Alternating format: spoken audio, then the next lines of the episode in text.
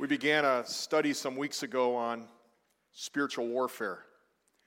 And um, I don't know about you, but uh, it's been good for me to refresh and soak in Ephesians 6 and all the, the wonderful truths that uh, buffet us in the storms of life. And I want to read verses 14 to 17 of Ephesians 6 as we build on what we began last week as we talked about the whole armor of God.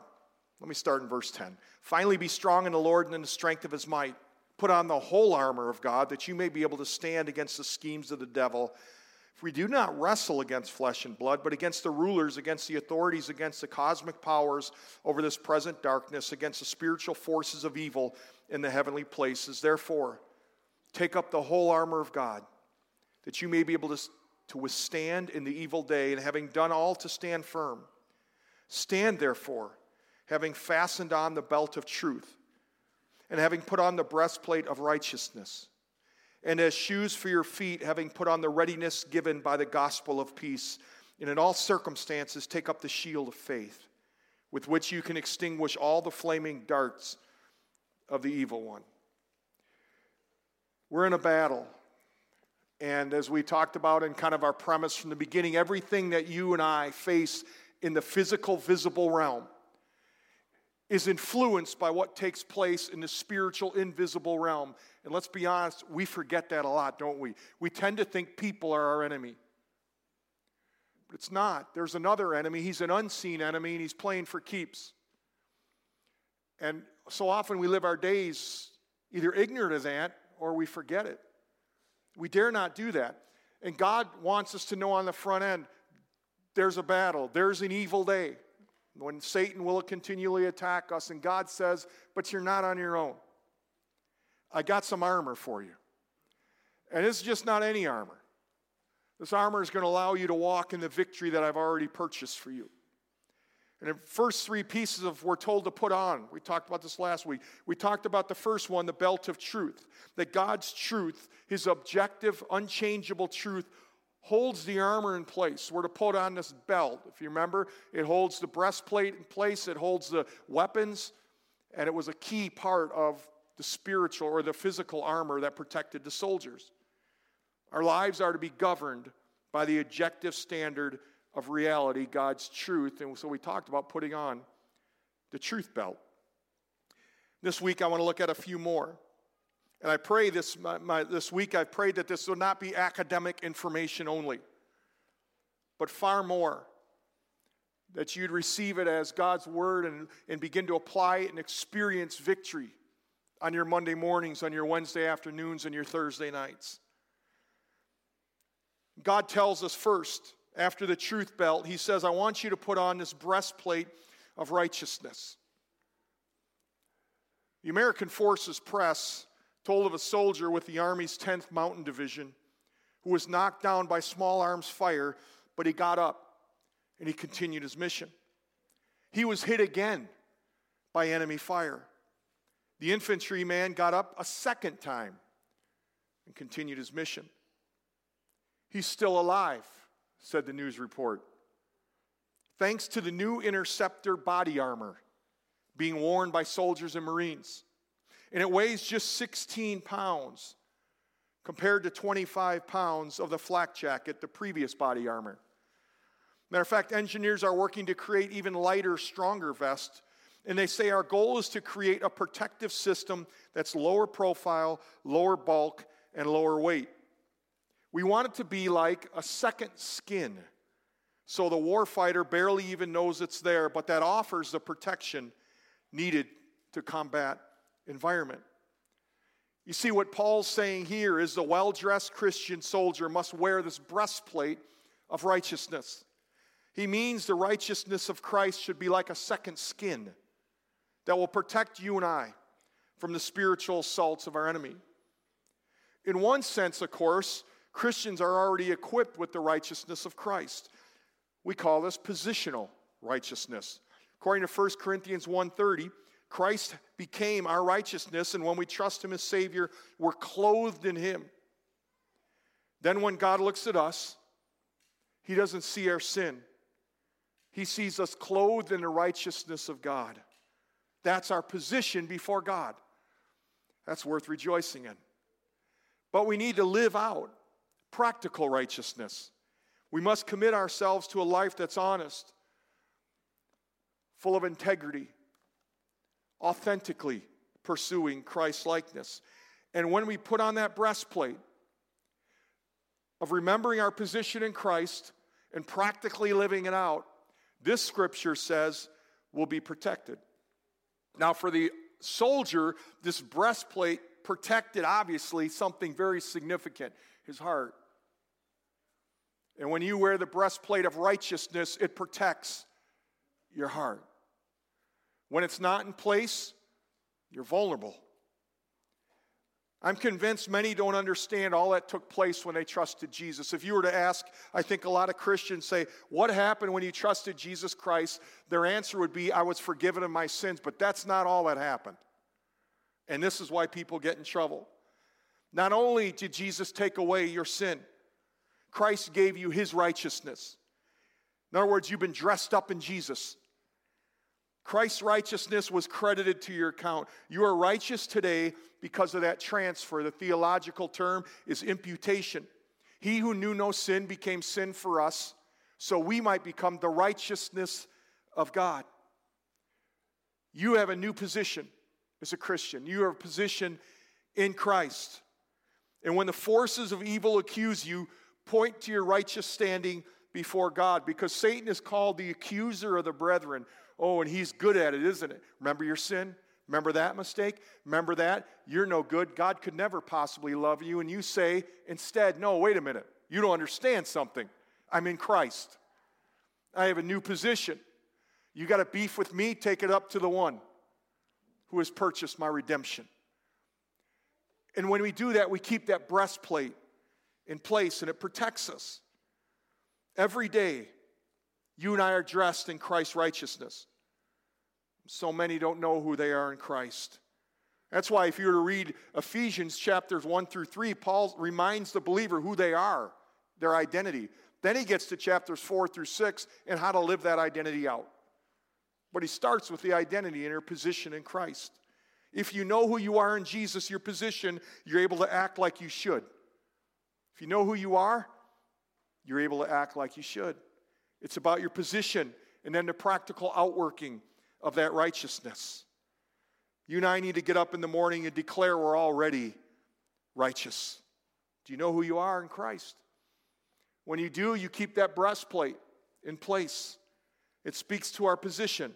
And as we stand with the breastplate on, we have the protection from the enemy because the enemy cannot hang out in a righteous environment. Here's some a significant truth, and this is why this practical outworking of it is so important. Demons foster in the environment of unrighteousness. When you live and follow the ways of the world and engage continually in unrighteous behavior, demons thrive in that environment. Kids, that's why parents tell you you ought to be really careful where you hang out and who you hang out with. Demons foster an environment of unrighteousness. That's why I think 1 John 1 9 is so significant because you and I, we're going to blow it. We make mistakes. We sin. At, some, at times, we fail to act righteously. But 1 John 1 9 says, if you, if you sin, if we confess our sins, He's faithful and just to forgive us our sins. And here's the, here's the kicker and cleanse us from what? All unrighteousness brings us back into that healthy environment of righteousness. When you live unrighteously and continually live, you don't have your armor in place and you're living a very dangerous place where you're vulnerable. Paul says, put on this breastplate of righteousness and keep it in place. You keep in place through a daily pursuit of personal holiness.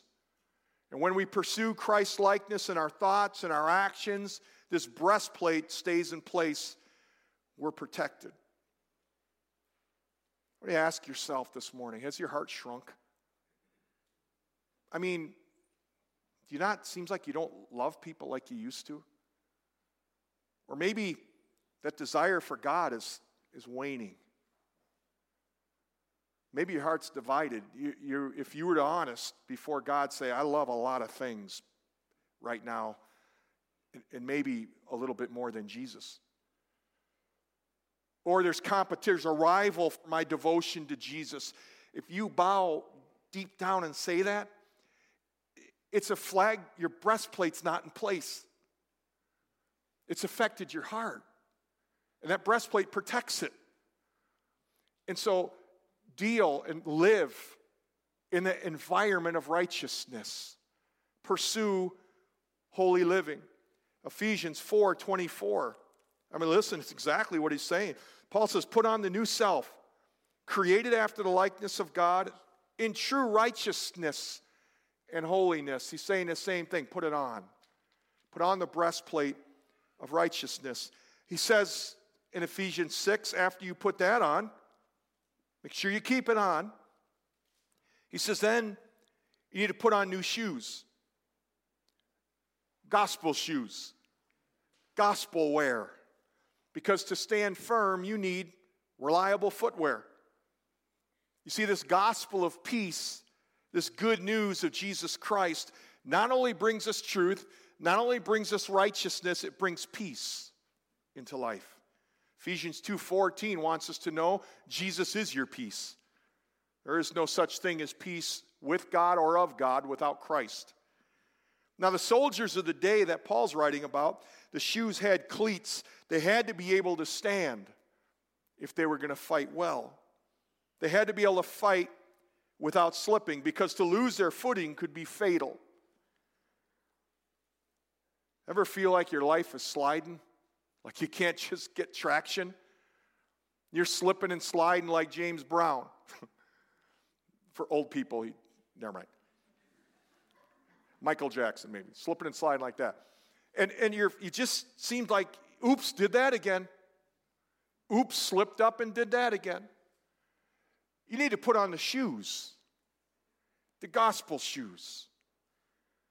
That's when you need the peace of God to anchor your heart and life and guard your heart. When we live in the truth according to our identity, you and I have peace with God and we have the peace of God.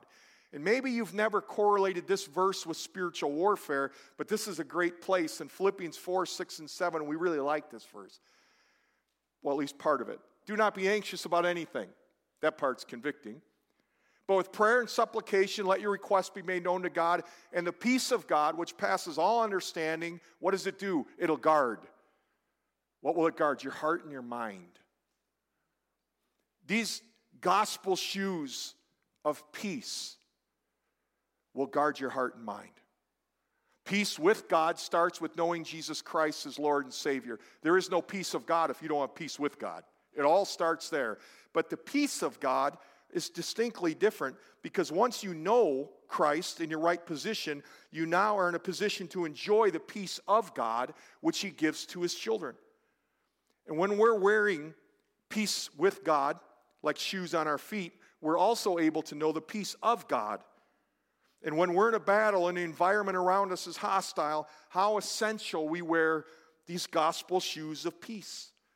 So when Satan brings his attacks and brings his problems and troubles, you don't need to pop a pill or drink a bottle. You come to Christ and he gives you peace and it will guard your heart and mind. You see the, con- you see the connection?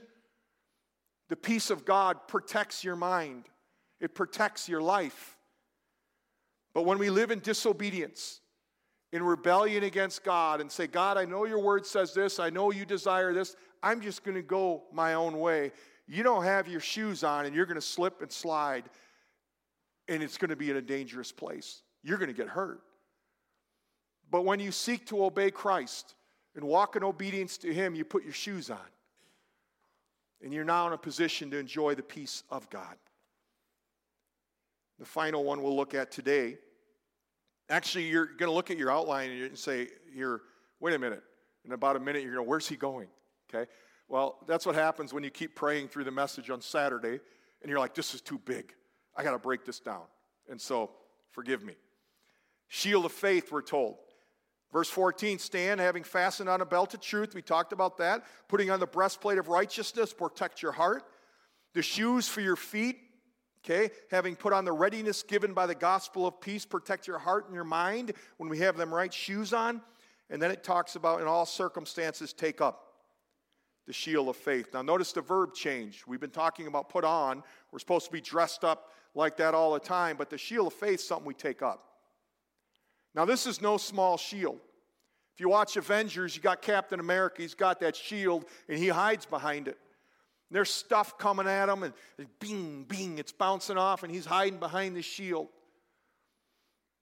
You've watched it, I know. But this shield, this is a big mama. This is like four and a half feet, this shield that these soldiers had back then. They could hide behind it. And often they would put it together with their buddy, and they were really safe. Four and a half feet, that's one big, big shield. And God's telling you and I there's a shield that we have available to us. It's a shield of faith. Now, how does it help us? This is significant. With which the shield you can extinguish all the flaming darts of the evil one, all the flaming arrows. You see, sometimes obeying in faith might seem foolish, might seem difficult, might seem embarrassing, but we're safe when we walk in faith. God might ask you and I hard things. You might look at the word and look at all the people around you and saying, man, this is way out of touch with all that's going around me. But it, it's that truth, and it's when you hide behind that shield of faith, you're protected. Years ago, when I was little, I uh, used to watch all these old westerns. I like westerns, I don't know why. But there were a lot of times that the settlers, this, this wagon train would be going, and they'd have these cowboys out front, kind of making sure they're protecting all the settlers. And, and sometimes they'd come into this narrow gorge, and he knew what was happening. And I'm like, don't go there. But they didn't listen to me. And they just kept going. And all of a sudden, these Indians would come out of the mountains all around them. And these settlers and the cowboys would say, hey, get the wagons in a circle. We got to defend ourselves. So they get these wagons in a circle and they're behind them and their guns and the Indians are launching these arrows at them and they're ducking and, and all of a sudden there'd be a couple smart aleck Indians. They'd light their arrows on fire. And they wouldn't aim at the settlers, they wouldn't aim at the cowboys, they aimed at their wagons. They have canvas on these wagons. They'd light these wagons on fire. Why? To distract and get the settlers and the cowboys fighting the fires instead of them. In other words, they could not fight the fire and the Indians at the same time. And that was the main plan of the Indians get rid of the settlers' protection so they have nothing to hide behind. Listen, Satan's shooting his flaming arrows at you one after another. He's launching them, he's launching them. That way, you and I spend all our time fighting the fires. And we forget about him. I mean, think about your life. Flaming arrow of despair at you, and you're trying to duck. And circumstances or arrows coming down all over you, and you're ducking and you're trying to put this fire out, this fire out. And meanwhile, there's an enemy coming in the back door. You become vulnerable because you're fighting all these fires. There's a reason it's called a fiery dart and not just a dart. Because Satan's trying to take away your protection. You have a problem on the job, problem with your child, a problem with a project here or there, a decision there and there, and there's flaming arrows all over. And if you're not extinguishing them, you become vulnerable. How do we extinguish those flaming arrows? You don't, you can't. But the shield of faith can. That's why we hide behind it. So when the arrow of despair comes, you take up the shield and say, No, God is able. Poof, puts that baby out the flaming arrow of disillusionment comes.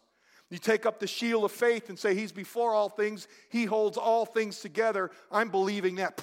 Puts that arrow out. He, enemy shoots this flaming arrow of defeat. You take up the shield and say, No, wait a minute, I'm not defeated. I can do all things through Christ who strengthens me. I'm believing that. He launches another arrow the arrow of worry and says, Hey, you should be anxious. This is too much for you to handle. And you say, Wait a minute, I'm taking this shield. He knows every hair on my head, and He cares for me. I choose to believe that. Poof. See, I'm saying the shield of faith, it will extinguish the arrows. You can't. You're not good enough. But we hide behind the shield by faith in a big God, by believing His promises in His word. Even when you don't know what to do, take up the shield believing God knows. It seems like half my life is not knowing what's coming or, or not knowing what's going on. But I hide behind a shield of faith and say, He knows. That's good enough. I'm going to believe Him. That's what happens. So, where's your shield? Where is it? Are you standing and finding protection behind the shield of faith? By now, you've seen we have a part to play in this living and walking in victory. We are to put on a truth belt. We are to keep this breastplate of righteousness in place. We are to make sure our feet are shod with the gospel of peace. We are then to take up the shield of faith. We're going to look at the other two next week. So you want to make sure you come back. So I want to exhort you this morning. One, know who you are in Christ. You've been declared righteous. Get this idea of works and throw it out the door. You, you can't be earning this. You're declared righteous because of the payment of Jesus Christ. You are righteous in Christ. Your heart's transformed. Keep that breastplate in place by pursuing righteousness. It'll guard your heart. Righteous living provides protection. Keep your shoes of the gospel of peace on. Walk in obedience so you would know regularly the peace of God, which will protect your heart and your mind. Take up this shield of faith. Walk in faith. Know that God is able. Believe his promises. Believe his word that will protect you from Satan's fiery darts and will extinguish them. In closing, some years ago, I coached a girls' basketball team, and I remember this vividly. We were in a championship game at the end of the year. It was a big game, rival, crowd was big. And it was kind of a back and forth game. And all of a sudden, late in the second half, we're getting near the end of the game, uh, our opponent went on a run and got a double digit lead. I remember I had to call timeout. There's too much momentum on the other side. And I remember the girls coming back to the huddle, looking at the clock, and then they're looking down at the ground and sat down on the bench there as we had the timeout. And you could see they looked defeated. A couple looked back up at the scoreboard and kind of shake their head. And I remember looking at them and saying, Look at me. And uh, the other looking around, I said, Oh, don't, don't look at the scoreboard.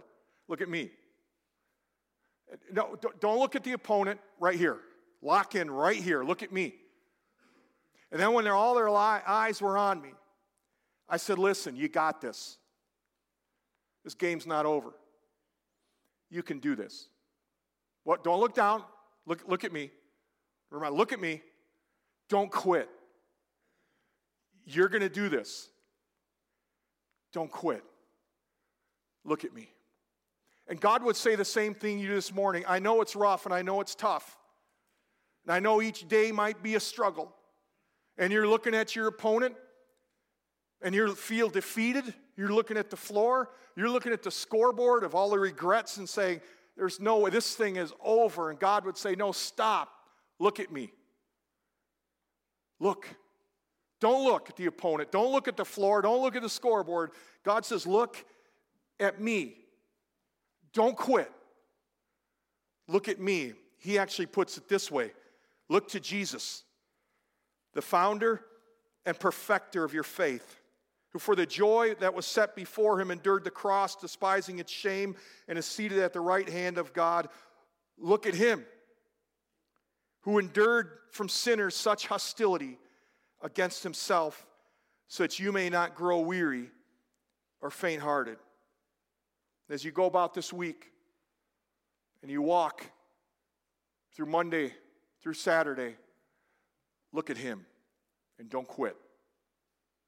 There's victory in Christ. Just keep looking at Him. Let's pray. Father, we love you. We thank you. We praise you.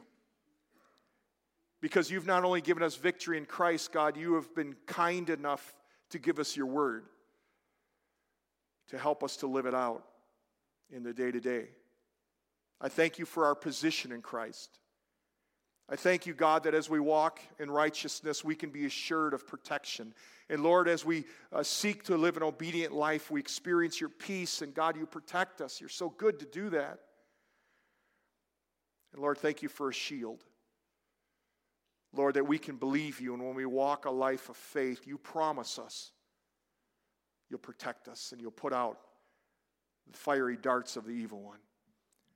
So, Lord, we refuse this day to look at our opponent, to look at our circumstances, to look in the past at our regrets. We choose this day to look at you, the author and the perfecter of our faith. Thank you, Jesus, for that. It's your name I pray. Amen. Amen.